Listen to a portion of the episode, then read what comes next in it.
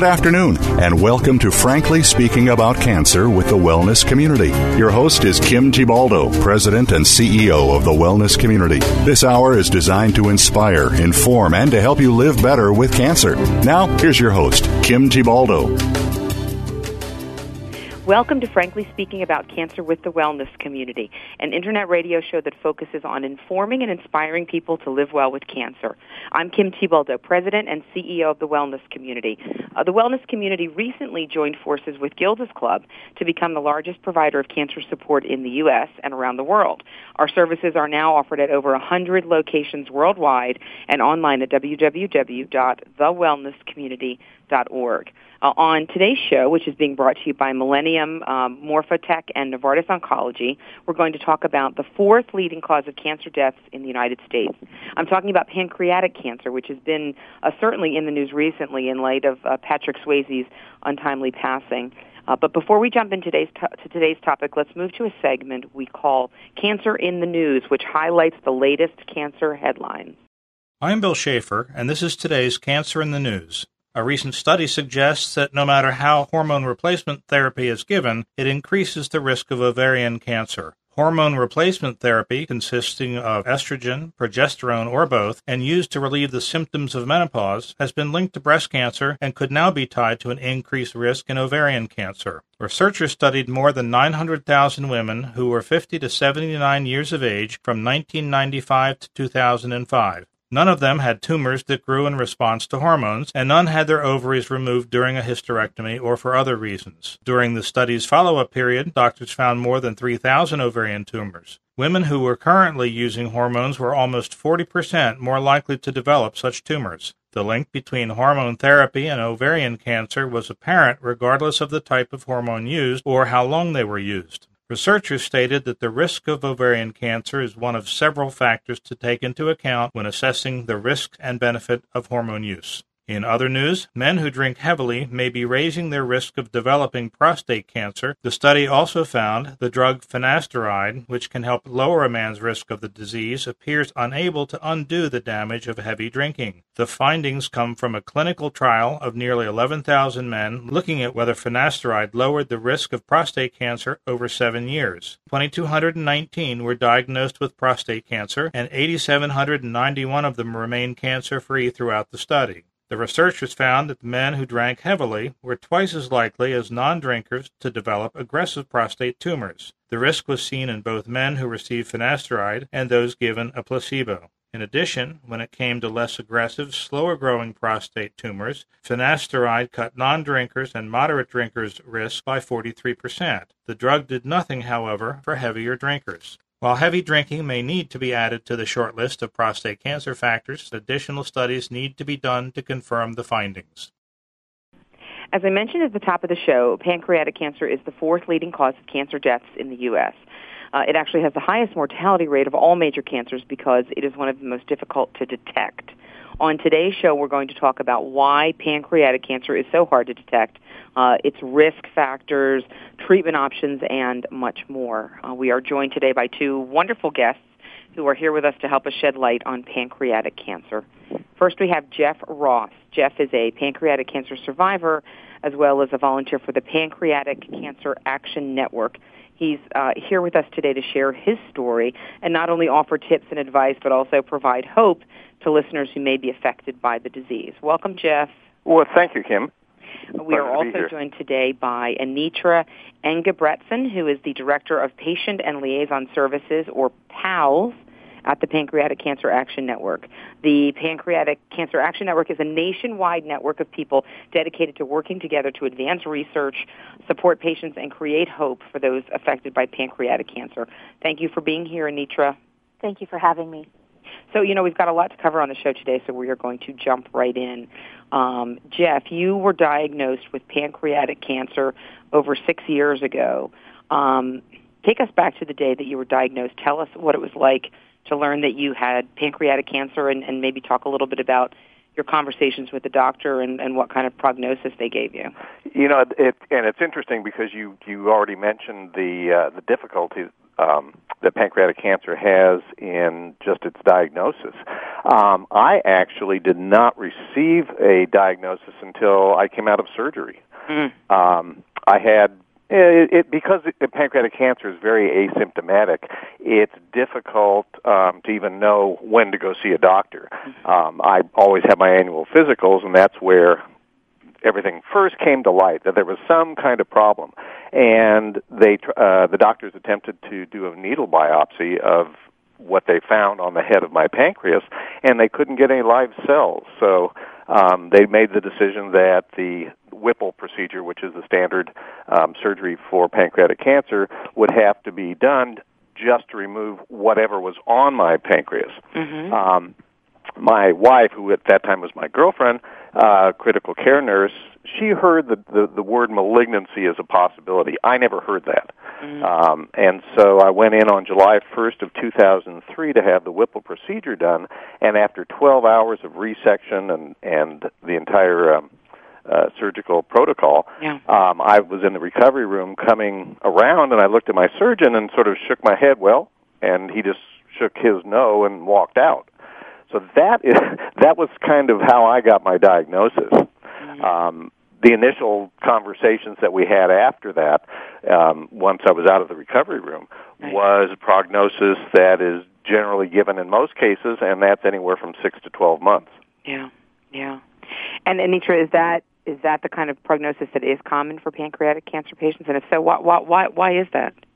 Yeah, that is a common prognosis that patients receive from their physicians, and oftentimes people even hear a shorter time frame from than that, yeah. and are told that maybe they only have three to six months to live. Yeah. And that's because pancreatic cancer really is an aggressive cancer, and as it's been mentioned, it's difficult to diagnose, and oftentimes isn't diagnosed until it's advanced.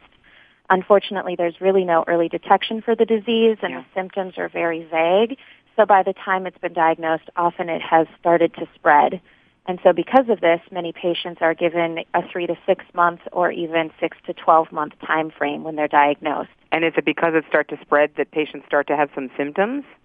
That can be the case, yes. Oftentimes one of the symptoms that gets patients to the doctor is jaundice, which is a yellowing of the eyes and skin. Mm-hmm. And usually if people are experiencing that symptom, it's become more advanced. Okay. But one thing that I think is really important to remember that even though people hear these these time frames, yes. there are survivors all around the country, just like Jeff, who we're talking to, who was given have been given a similar prognosis. And while it's a disease that's serious and needs a lot more attention for funding for research, yes. there is hope for people who are diagnosed. Jeff, your story really is a miracle story, isn't it? It oh, it is. I'm I'm so blessed to uh, to be talking to you almost six and a half years after my diagnosis. Yeah, that really is astonishing. Um, Anitra, I know you're with an organization called Pan PanCAN. It's the Pancreatic Cancer Action Network. You've been a friend of the wellness community for many, many years. Um, how did PanCAN get started? And um, tell us what kind of work you do at the organization. The Pancreatic Cancer Action Network was actually started by three individuals who met online. They all had a family member who had passed of pancreatic cancer, and they met and came together because they all had a similar experience that they didn't have a place to go for information or for support about the disease. And that was 10 years ago. This year we're celebrating our 10 year anniversary. Fantastic. Uh, yeah, that's great. And now um, our organization is really the leading organization in the fight against pancreatic cancer mm-hmm. because we have a comprehensive approach to fighting the disease, which makes what we do just a little bit unique. We have we fund research directly through a variety of different research grants. We also do a lot of advocacy work um, in order to try and increase the federal funding for pancreatic cancer. Mm-hmm. We have a patient services program, our, our PALS program, where patients and their family members can turn for information, resources, and support at any point throughout their pancreatic cancer journey. And then we also have an incredibly wide network of volunteers around the country in our community outreach program that work to raise funds, but also truly to raise awareness about the disease in their communities. And um, and how long have you been there, Anitra? I have been at the Pancreatic Cancer Action Network for about four and a half years now. And you run that PALS program, is that right? I'm actually I've run the PALS program for the last couple of years, but I've um, worked in the PALS program since I started here. Wonderful. And tell us, um, Anitra, how many people are diagnosed each year with pancreatic cancer? Um, the projected um, number of people to be diagnosed this year is around 42,000 around 42, the country. Mm-hmm. Wow, that's a big number. It is a big number, and um, it's a disease that could really use a lot, a lot more attention in the media and as far as funding from the government goes. Great. Well, I'm glad we're talking about it today, Jeff. Yes. Uh, you've you've shared with us your pretty amazing story of of, of surviving uh, pancreatic cancer six and a half years, which cer- certainly is against all of the odds. Um, how did you find PanCan, and and how have they helped you through this uh, through this journey? Well, it, it's because of my situation, not knowing that. Um, that I had pancreatic cancer until I had already gone through surgery. Yeah. Um, I was kind of broadsided after the fact. Um, I went to PanCan. I mean, all the research that I did prior to my surgery was really dealing with the surgery itself. I wasn't even looking at cancer. I mean, um, and and I think I kind of went into denial early and just sort of stayed there. It was a it was a comfortable place to be. Mm. So after my surgery, I found PanCan when I was looking for alternative um, oh, alternative means of caring for myself. Uh, it, it's a very rigorous surgery that you go through, and trying to find different dietary supplements and and and ways to take care of yourself post surgery, and then pre um, chemotherapy and radiation that's when I found PanCan. Uh, I used it as a resource online more than phoning in. Since that time, what it's done for me is it's given me a great way to pay forward my great fortune.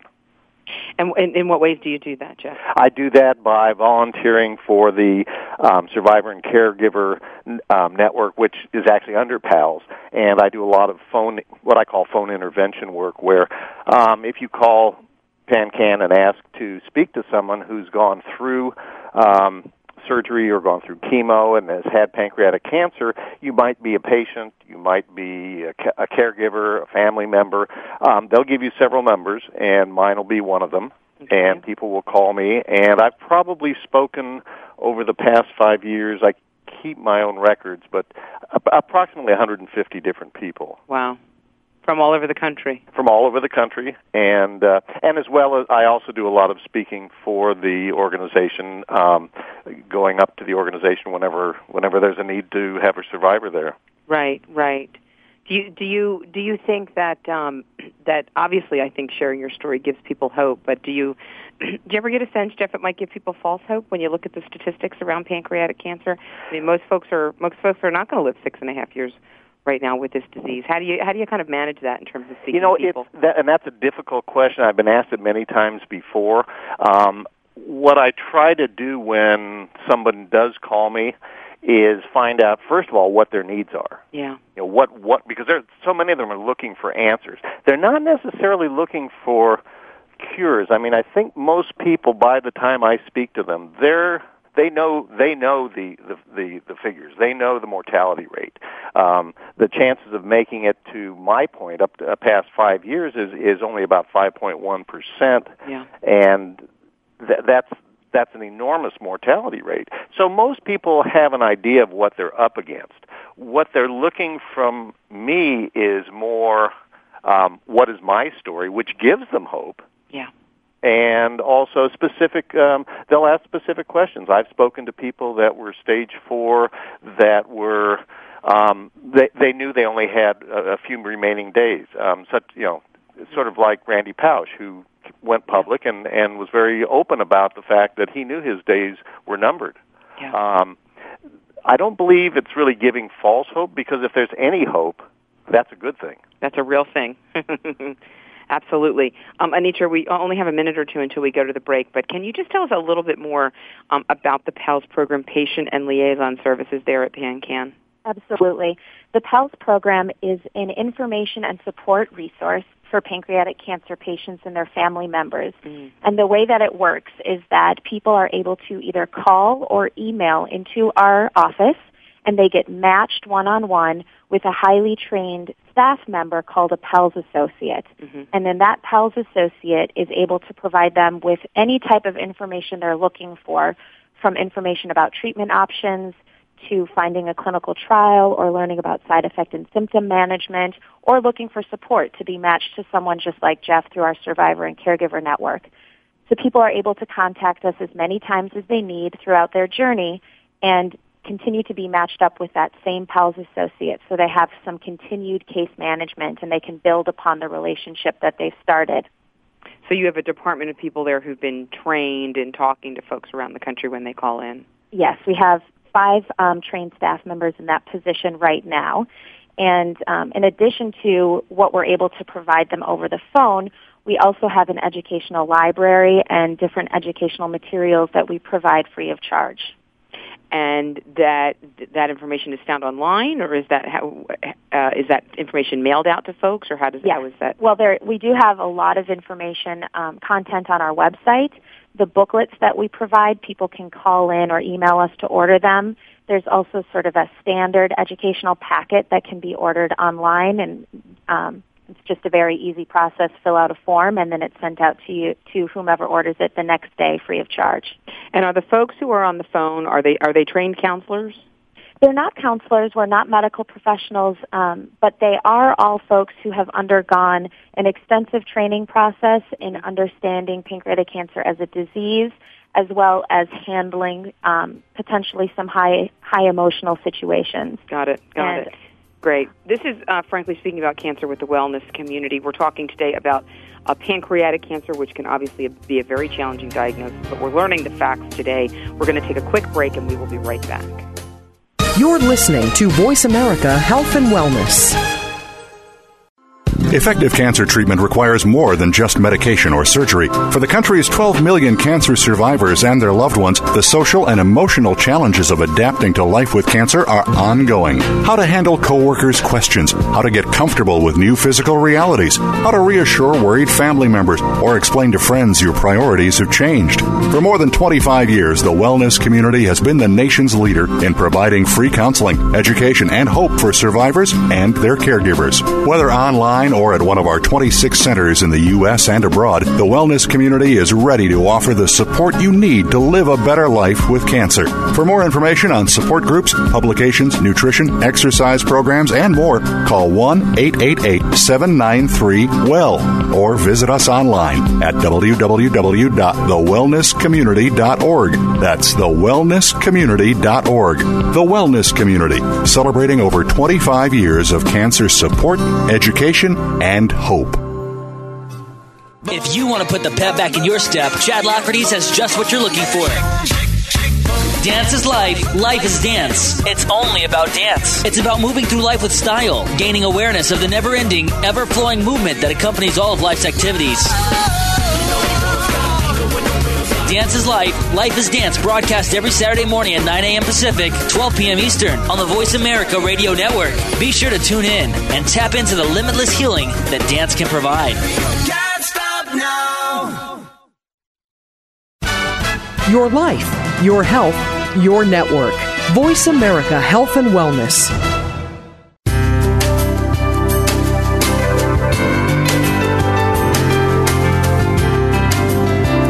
You're listening to Frankly Speaking About Cancer with the Wellness Community, an inspirational program offering the resources you need to live a better life with cancer. Now, here's your host, Kim Thiboldeaux, President and CEO of the Wellness Community. Welcome back to Frankly Speaking About Cancer. I'm your host, Kim Thiboldeaux, and today we're talking about pancreatic cancer and what you or a loved one can do if you've been affected by this disease. Uh, I'm here with um, Anitra Engebretson, who is the Director of Patient and Liaison Services at the Pancreatic Cancer Action Network, and Jeff Ross, a six-plus year pancreatic cancer survivor, as well as a volunteer for PanCan, the Pancreatic Cancer Action Network. Uh, Anitra, what are some uh, of the risk factors for being diagnosed with, with pancreatic cancer? What should folks be thinking about? Well, there are only actually a few well-defined risk factors for pancreatic cancer. One of them, and probably the most preventable of those risk factors, is smoking. Mm-hmm. Um, I think a lot of times people think of smoking and associate that with lung cancer, but even with diseases um, with pancreatic cancer, um, smokers have twice the risk of developing the disease compared to non-smokers. So are you saying that there's a direct link between smoking and pancreatic cancer? Yes. There, there has been research to show that the two are linked. Wow. I think a lot of people would not know that. Absolutely. I think that's really Um, interesting. It is. And one of the other risk factors is uh, family history of the disease. It's estimated that approximately 10% of pancreatic cancer cases are likely linked to family family history. Of pancreatic cancer specifically. Correct. And do we know of li- links to any other cancers? There are some genetic syndromes that have been associated with pancreatic cancer. They're likely not the exact, the specific cause of the disease. Okay. For example, there's the um, one of the genetic syndromes that people think of that's commonly associated with breast cancer is also associated with pancreatic cancer. Mm, okay.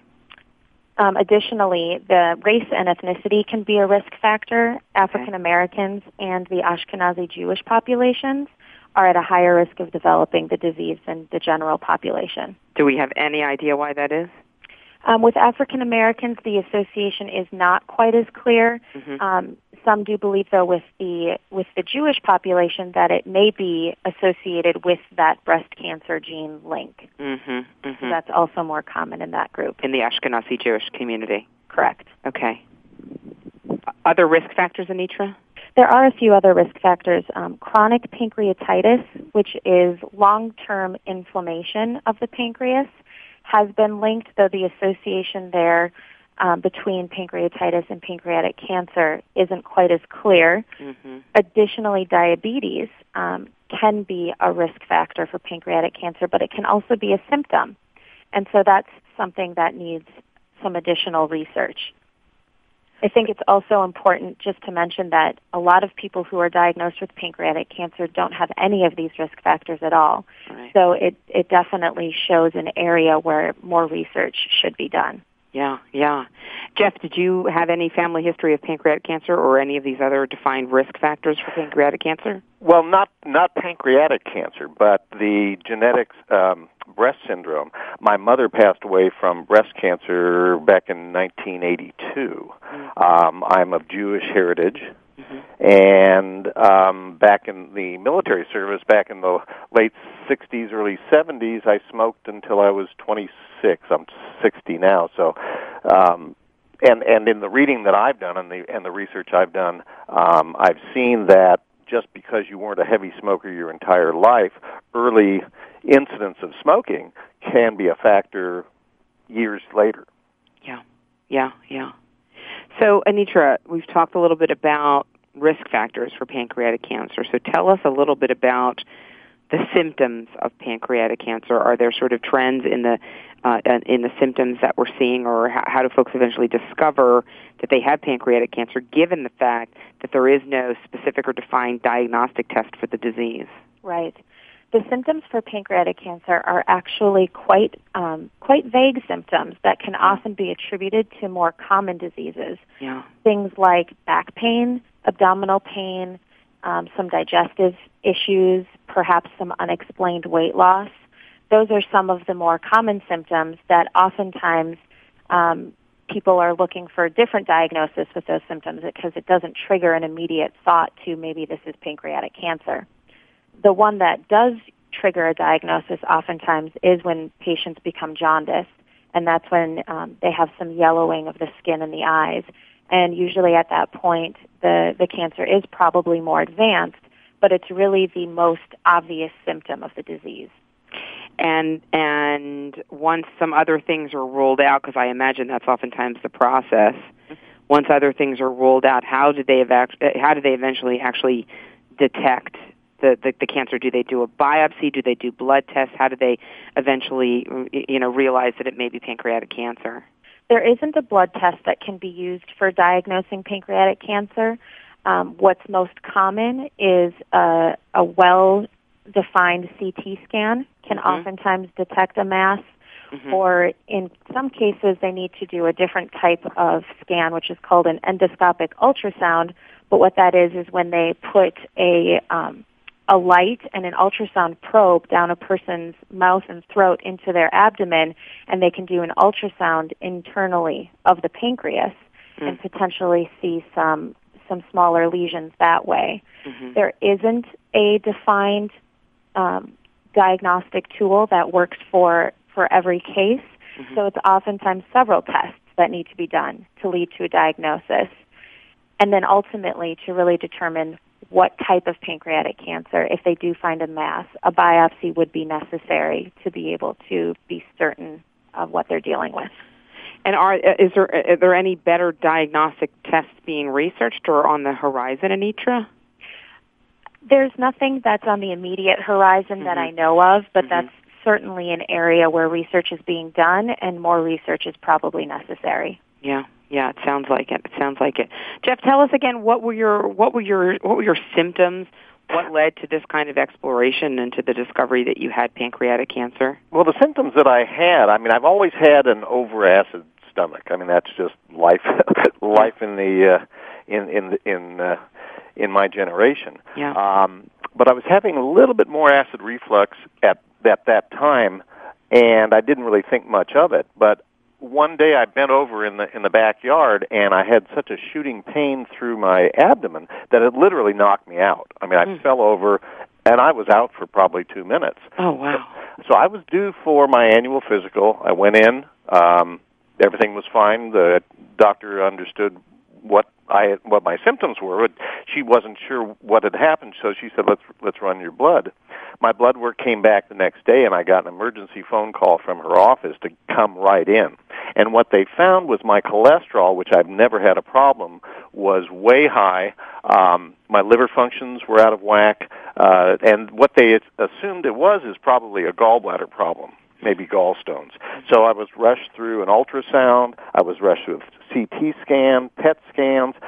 Nothing was found. They didn't find any any evidence of gallstones. So I had one of the um, endoscopic ultrasounds done, and they found that there was scar tissue in my um, um, uh, my uh, on your pancreas? No, not my pancreas, but in my uh, gallbladder. Okay. And they weren't certain why it was there, yeah. but um, they they wanted to schedule me for what's called an ERCP, which is where they put an actual scope down you, and they're looking real time at what's going on, and they can actually manipulate in there. Well, the next day, the day prior to that is when I went jaundiced in the course of about ten minutes.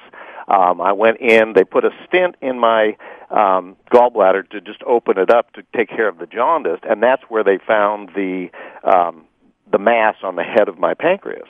And that's when they attempted to do 11 needle biopsies. And because there was so much scar tissue, they couldn't get any live cells. So that's why they could not come up with an actual diagnosis. Unfortunately, uh, the disruption of those 11 uh, needle biopsies created a bad case of pancreatitis the next day that lasted for eight days and and it was then at that point that they decided to do the surgery right because what they decided was regardless of what the mass was whether it was malignant or non-malignant and as i said in my mind it was it was just non-malignant they needed to get rid of that mass and they needed to remove my gallbladder because my entire um common bile duct area was was backing up and so that that's the reason I was scheduled for the surgery. And you didn't, at any point during all of this, you didn't think perhaps somewhere in your mind that you might have pancreatic cancer? I didn't. Cancer never even came to my mind, and yet cancer runs in my family. So, um, you know, my mother died of, of breast cancer. My dad had skin cancer. Uh, my youngest sister had thyroid cancer. But I was healthy as a horse, so I never even it never even entered my mind. Yeah, yeah. Um, i Anitra, do you think it's it, you know? In, are you hearing from folks that it's it's common that they go through all of these different kind of tests and surgeries and questions before folks actually arrive at this diagnosis. Is that a, a common occurrence for people? It is pretty common for people to undergo various theories about what their diagnosis is. Um, Jeff mentioned gallstones and gallbladder problems, and that's an incredibly common um, idea of what the diagnosis might be before undergoing a lot of testing, just like he described until they eventually find that it is pancreatic cancer. And so, do you find that folks are going or go moving around from sort of a primary care doctor, an internist, to a GI doctor because of some of those symptoms, and they're kind of being moved around to different experts? Um, I would say primarily the primary care physician, and then a gastroenterologist or a gastrointestinal doctor. Those are the most common um, physicians involved in that stage. And is it often the GI, the gastro, and, and you know, enterologist, GI doc who who eventually gets them down the path of exploring the question of pancreatic cancer?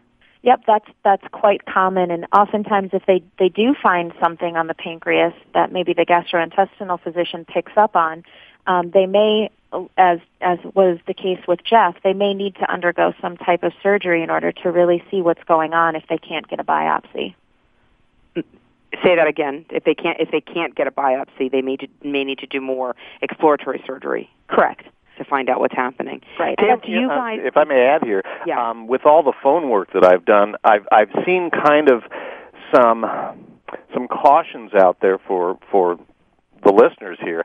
Yeah. Um, it seems that a lot of of oh I I, I would just say general GPs um, when they're, they have a patient coming in and the patient's complaining of the acid reflux and hasn't gone jaundiced and hasn't had a lot of abdominal pain, a lot of the people that I've spoken to have been put on some type of uh, prescriptive antacid yeah. and told to come back in two to three months and see how things are. Mm-hmm. And I've I've heard that many, many, many times, and I'm not hearing that so much from people who have gone to a gastroenterologist, but from people that are going to see their their general practitioners because they're not familiar with um, the disease and they're not they're, they're not, not looking outside the box, as it were.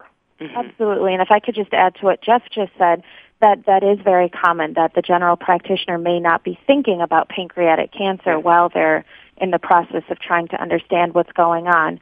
And so hopefully the person can get to a gastroenterologist or a GI doctor who does think about that as a possible diagnosis and and can can make a diagnosis before having to do something like an so if you're having some exploratory symptoms, surgery. Yeah, and if you're having some of these symptoms that are really persisting, you really do need to go to a. It sounds like you really need to go to a gastroenterologist and make sure they're really aware of all the range of these symptoms that you're experiencing. Exactly. Yeah, yeah.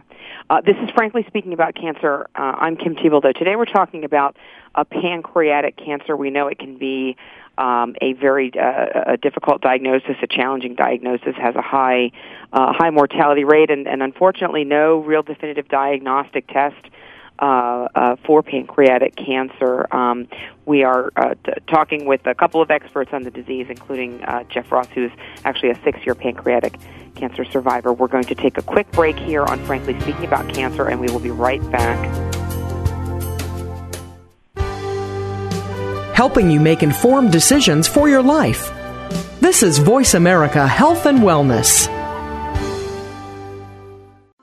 Effective cancer treatment requires more than just medication or surgery. For the country's 12 million cancer survivors and their loved ones, the social and emotional challenges of adapting to life with cancer are ongoing. How to handle coworkers' questions, how to get comfortable with new physical realities, how to reassure worried family members, or explain to friends your priorities have changed. For more than 25 years, the wellness community has been the nation's leader in providing free counseling, education, and hope for survivors and their caregivers. Whether online at one of our 26 centers in the U.S. and abroad, the wellness community is ready to offer the support you need to live a better life with cancer. For more information on support groups, publications, nutrition, exercise programs, and more, call 1 888 793 WELL or visit us online at www.thewellnesscommunity.org. That's thewellnesscommunity.org. The Wellness Community, celebrating over 25 years of cancer support, education, and hope. Leadership is a destination, but how do you get there? More importantly, how do you maximize your power and influence and develop more leaders in your organization? Learn from proven leaders and proven practices. Join Doctors Kathy Greenberg and Relly Nadler for Leadership Development News. This program will help you develop the next leaders in your organization, balance your work life, manage your boss, and manage yourself. We'll feature cutting edge interviews with industry experts and authors. Leadership Development News every Monday at 9 a.m. Pacific, noon Eastern on the Voice America Business Channel.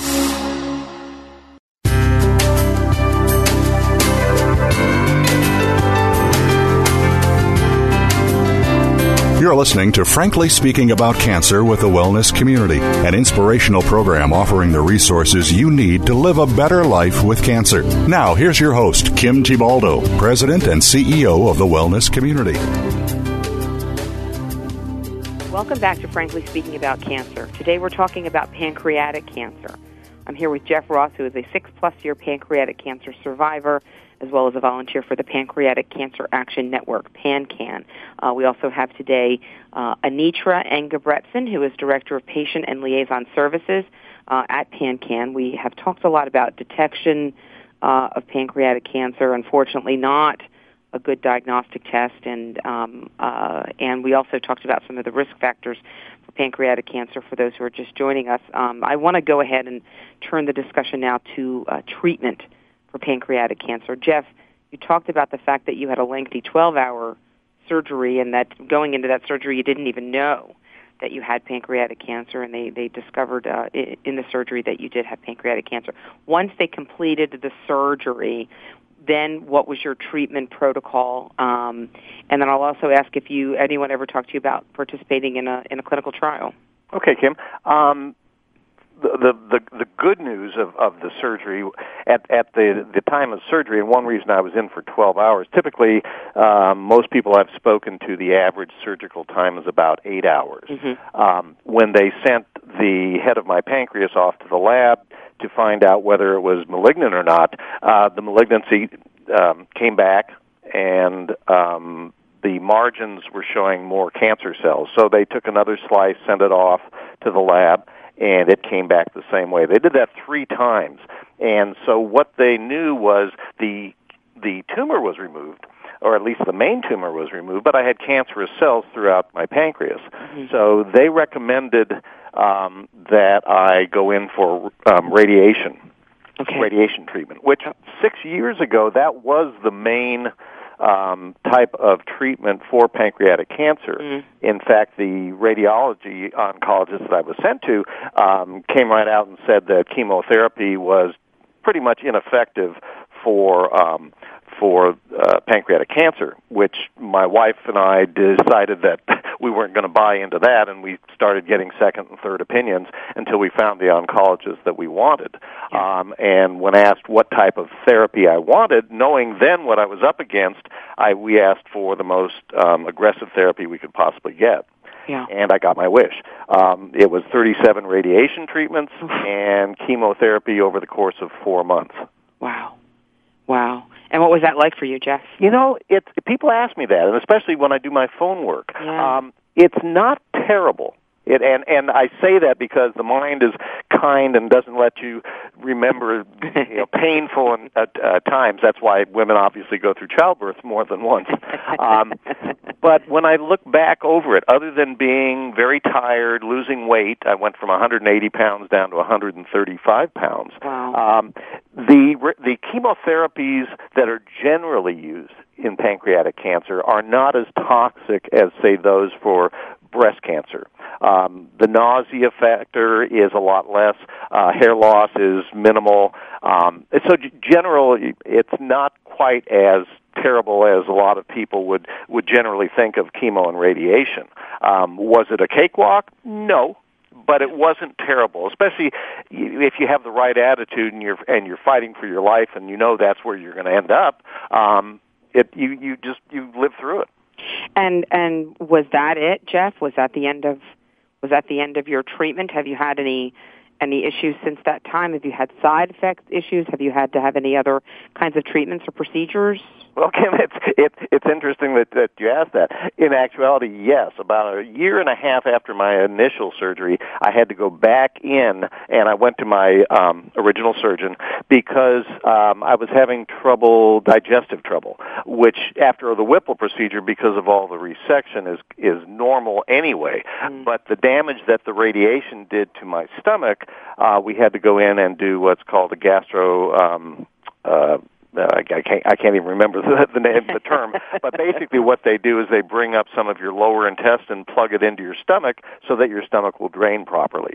Okay. And that was the first issue I had. The second issue I had is I started becoming hyper, hypoglycemic mm. and more often than normal. So I was finally sent to an um, endocrinologist and it was determined that I developed type 2 diabetes, which adult onset diabetes, I believe, affects 20, 25 million uh, Americans. It's not uncommon, but this was uh, determined to be caused by the radiation over the tail of my pancreas, and which is where insulin is is generated. Um, so I am now a type 2 diabetic, and because of that, now I also have some hypertension. Yeah. Um, it's it's it's all manageable. I take um, uh, pancreatic enzymes on a on a per meal basis. I take daily uh, two pills a day for the type 2 diabetes and control it that way, and one pill for the hypertension. Hmm. Hmm. Okay. So, but pretty manageable. I mean, nothing. You know, re- really, kind of just side effects, but nothing else related Absolutely to manageable, cancer. and and and that's one that's one thing I try to instill to the. Uh, the individuals that I that I get to talk to on the phone Yeah. is that you know they're who have gone through the surgery they're concerned about what what it's going to be afterwards because if you if you do research on the internet you'll find lots of misinformation and you'll find lots of bad stories people tend to want to discuss the problems as opposed to the the the positives. Um and so people get hung up on on potential problems they'll have. And i try to let them know that you know you issues you're going to have no matter i mean if you make it uh, to age 60 you're going to have some kind of issue anyway. So it's all manageable and it's i'm just glad to be alive. That's great. That's great. Um, Anitra, I want to talk a little bit more about medical treatment, and um, uh, I also w- was hoping you could tell our listeners about clinical trials. If you could tell folks what clinical trials are, um, and you know why they're important, and really what kind of research is, is is being done to find new ways to treat pancreatic cancer. Absolutely. Um, clinical trials are the process by which new treatments or new therapies are tested so that it's able to be shown that they're truly beneficial for a wide population of people. And clinical trials are necessary for any disease, especially some a disease like pancreatic cancer that has so few treatment options, but they're absolutely necessary in order to find treatments that extend life and improve quality of life. Both of those are equally important. Mm-hmm, mm-hmm. Um, so I think it's important for people to remember that any approved therapy, any approved treatment has gone through the clinical trial process, and that's the only way by which new treatments and new therapies can be approved for people to use. So really, participating in clinical trials is necessary to move progress and move research forward in finding better treatments for pancreatic cancer. and are are we seeing some promising research happening, Anitra? You know, yes, there are a lot of clinical trials that are open. Um, they're continuing to investigate new types of treatments for pancreatic cancer, maybe not all chemotherapies, but involving things that are called targeted therapies, which target specific parts of the cancer cell instead of just trying to poison them, which is virtually how chemotherapy works, or vaccine therapies, which aren't um, preventative vaccines but are treatment vaccines in that they try and have make the body's immune system recognize the cancer cells as foreign and attack and kill them that way. So there are um, a lot of a lot of different types of treatments that are currently being investigated in clinical trials. Okay, good, good news. Um, we've got just a couple minutes before the break, but I just want to move the conversation to, to obviously this is a lot for, for patients to handle, but I want to talk for a minute about family members uh, and loved ones. Jeff, uh, how did your diagnosis affect your family? Uh, how did it affect your fiance? Um, what, what kind of support system did they have at that time? Well, to be quite honest, it, it, it had great effect on we'll call her my fiance, which we were not engaged at the time. Um, about three weeks into my therapy, and with the the prognosis that I had, which was not good, um, Sally, my wife, who's a critical care RN, um, asked me to marry her, Mm. and which which was such a such an awe-inspiring action on her part Yeah. and there, she made one promise she made me make one promise though that I would stay around to to stay married to her so she was there for me from the very beginning the rest of my like family Sally because we've dealt with might be cancer cure, so huh? often um it, they they were there all the time. I mean, they were there in any way, shape, or form they could, wh- whether I was in the hospital, whether I was home, whatever they could do. So my family was a great support group. And so, and if you have a lovely woman propose to you, then that maybe helps to cure your pancreatic cancer. It, you know, I always give her ultimate credit for that because it gave it gave me a reason. With that, after having made that promise, and every anniversary she tells me thank you for keeping your promise. good for you and good for her. That's that's a that's a wonderful story. It's wonderful. Um, and Anitra, just quickly before we go to break, um, does PanCan also offer services for caregivers? We absolutely do, and I think one of the most important one to highlight, um, just like Jeff is a survivor in our survivor and caregiver network, we also have a lot of caregivers who have volunteered, who are currently caring for a loved one that mm. is um, going through pancreatic cancer. So we can match um, caregivers up with each other to talk for shared experiences and support to really be there for each other as they're going through this journey. So you're connecting patient to patient, caregiver to caregiver. You've really got this wonderful network of people from all over the country. Absolutely. Yep. That's fantastic, fantastic. This is frankly speaking about cancer. Um, today we are talking about pancreatic cancer, which, uh, as we know, can be a very challenging diagnosis and you know, we're really learning today not not, not good diagnostic tools, um, unfortunately, for this disease, and um, little, really little known about the risk factors. Um, but we are learning a tremendous amount uh, on the show today from uh, Jeff, who is a six-year-plus uh, uh, pancreatic cancer survivor, uh, and Anitra from PanCan. Um, we are going to take a quick break here on Frankly Speaking About Cancer, and we will be right back.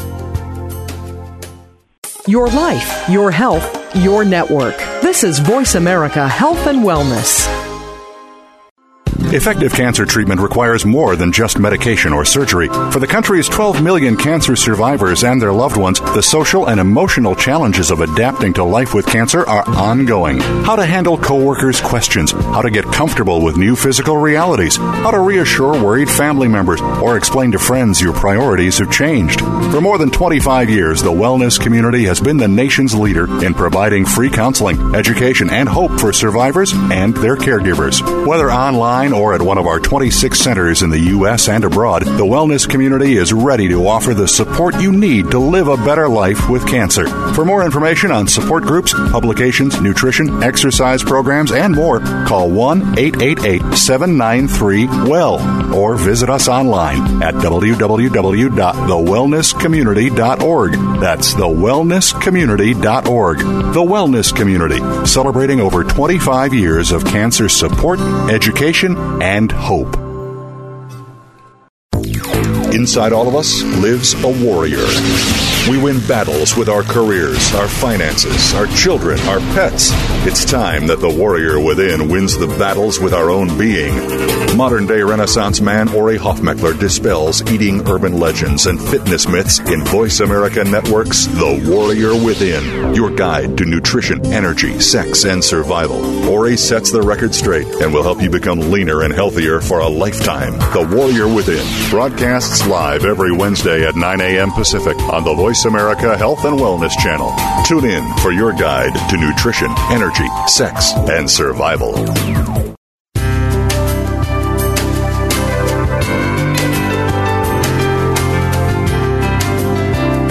You're listening to Frankly Speaking About Cancer with the Wellness Community, an inspirational program offering the resources you need to live a better life with cancer. Now, here's your host, Kim Thiboldeaux, President and CEO of the Wellness Community. Welcome back to Frankly Speaking About Cancer. I'm your host, Kim Thiboldeaux. If you're just joining us, uh, we have been talking today about pancreatic cancer. Um, I am here with Anitra Engebretson, who is the Director of Patient and Liaison Services at PanCan, the Pancreatic Cancer Action Network, uh, and our amazing guest, Jeff Ross, who is a six-plus year pancreatic cancer survivor, an incredible story uh, of sur- survival, um, and, and, and Jeff, uh, just such a wonderful attitude, and it's, it's fantastic how you're giving back and, and uh, sharing your story with us today, sharing your story with so many across the country, and also t- uh, talking to folks one on one through PanCan, uh, the, the Pancreatic Cancer Action Network. So it's um, it's great to have you uh, uh, have you with us on the show today. Um, Thank you, Kim. Jeff, since your recovery, you've talked about becoming a survivor and caregiver network volunteer at PanCan. Can you describe a little bit more about the, the program, about its benefits, and what you do in that role? Well, I do quite a lot in that role. I mean, the the basics of the role is, is from from the way I began was I volunteered to become a phone buddy, as it were, for people who called in and wanted to speak to someone one on one, whether it be a, a, a recently diagnosed patient, someone who had already gone through surgery and was dealing with the aftermath, maybe a caregiver, family member, um, and that was how I became involved in the uh, Survivor and Caregiver Network. And I've, as I mentioned earlier, I've probably done about 150 different one-on-one phone conversations and sometimes email. Sometimes people are a little shy and don't, they're not quite ready to talk one-on-one. They'd rather do it via email. Um, since that time, I've expanded my role by volunteering for the organization to do any type of public speaking. Uh, I have I'm speaking to some uh, advanced placement um, um, chemistry and biology students in a couple weeks about the organization and about pancreatic cancer specifically. Mm. Um, and I'm always available f- to do interviews or programs such as this. I, you know, I, what I try to do is instill two things. One, that there is hope that um, there there there there is a chance for survivorship, and that a lot of that comes from within, and also to bring um, as much of a spotlight to the disease as possible because we are so underfunded. The the research is is, is so underfunded yeah. by the government and by other sources, um, and yet we are the fourth largest killer and the deadliest cancer actually um, in the United States. Yeah, yeah. Jeff, do you ever get uh, do you ever get nervous? Um, in terms of kind of talking to people one on one on the phone? I mean, I know obviously you're not a medical uh, professional. Do you ever get nervous about maybe giving people advice or or giving people you know the wrong advice or information well, or how, how do you how do you share what you share with them? And that's an interesting question kim. Uh, well you know being being a cpa by profession i've i've learned long ago that you give your disclaimers up front. Yeah. and um and that's exactly what i do. I i i start off when i start speaking to the person and tell them i'm not a medical professional so what i'm going to be telling you or sharing with you are my experiences and experiences from those I've spoken to in the past. And I always allay their you know their, their fears and I and I try to bring it down to a one on one. It's just just like you're talking to a friend, and that's that's where I get my energy back. Um, as far as do I ever get nervous?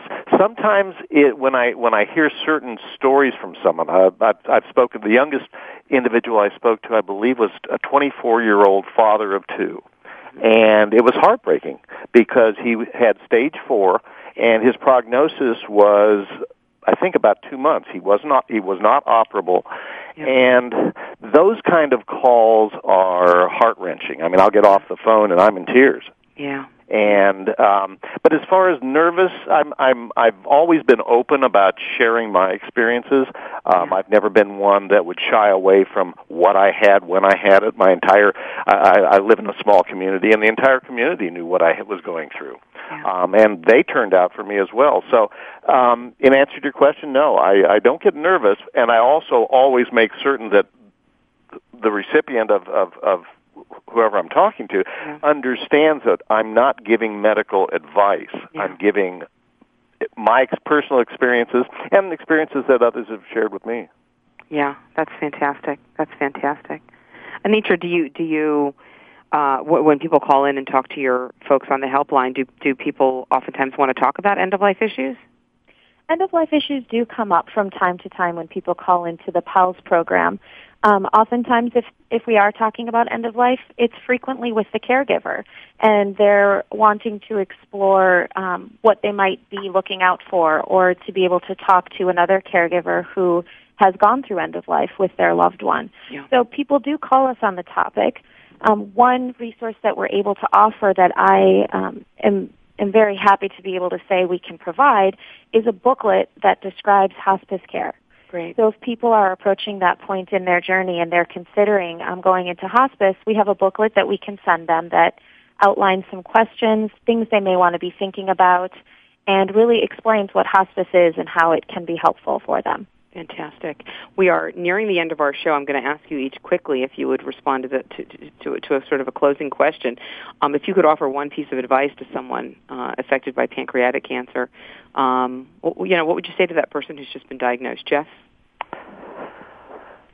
to stay positive, yeah. to to stay focused and I mean, I, I have a list of things that I. That, that's a that's a tough question as to what what's the one thing.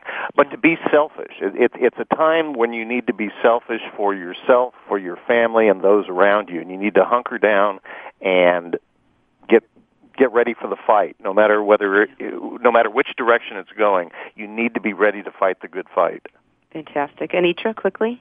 And I would say my one piece of advice would be to be informed at whatever point in the pancreatic cancer journey people are, they should be educated about all of their options and make the decisions that are right for them and for their family. Yeah, wonderful, wonderful advice. Um, you've both been terrific today. I can't thank you enough for for being on the show, for Anitra sharing your expertise, and Jeff really sharing your personal story. And uh, it's wonderful uh, to have folks like you who are willing to get out there and speak and give folks some hope and motivation and give so much back of yourself. Um, if you would like more information about Pancre- Pancan- the Pancreatic Cancer Action Network, you can call them at 877 272 6226 or you can visit their website www.pancan that's P A N C A N dot O R G. Uh, if you would like information about the Wellness Community and Gilda's Club and our educational and support services, uh, please call us at 888-793-WELL, W-E-L-L. Uh, mentioned earlier in the show that the Wellness Community and Gilda's Club merged in July of this year to become the largest cancer support network um, across the country. Uh, you can also visit us at www.thewellnesscommunity.org to find a list of all of our sites around the country and all of our uh, educational resources and information online. Remember to follow this show, frankly speaking about cancer, on Twitter uh, and get the latest in cancer in the news. You can also uh, provide us with feedback and let us know what show topics you'd like for us to cover in future episodes. So please tweet, let us know what's going on. Let us know what you want to hear about uh, uh, in the future. We do we do our show every uh, Tuesday at 4 Eastern, and we would love to hear from you um, uh, uh, about future topics. I want to de- dedicate our show today to the memory of Patrick Swayze and also to everyone affected uh, by by uh, pancreatic cancer, and w- we also want to honor the folks there at PanCan, the Pancreatic Cancer Action Network, for helping to raise awareness of the disease, fighting the fight on Capitol Hill, um, and uh, providing support and, and uh, education and a wonderful network to folks all over the country. Uh, this is frankly speaking about cancer. Thanks for joining us today. Until next time, be well, do well, live well. Thank you for joining us for Frankly Speaking About Cancer with your host, Kim Thiboldeaux. We're here for you every Tuesday afternoon at 1 p.m. Pacific Time and 4 p.m. Eastern Time on the Voice America Health and Wellness Network. In the meantime, stay connected online at thewellnesscommunity.org. That's thewellnesscommunity.org.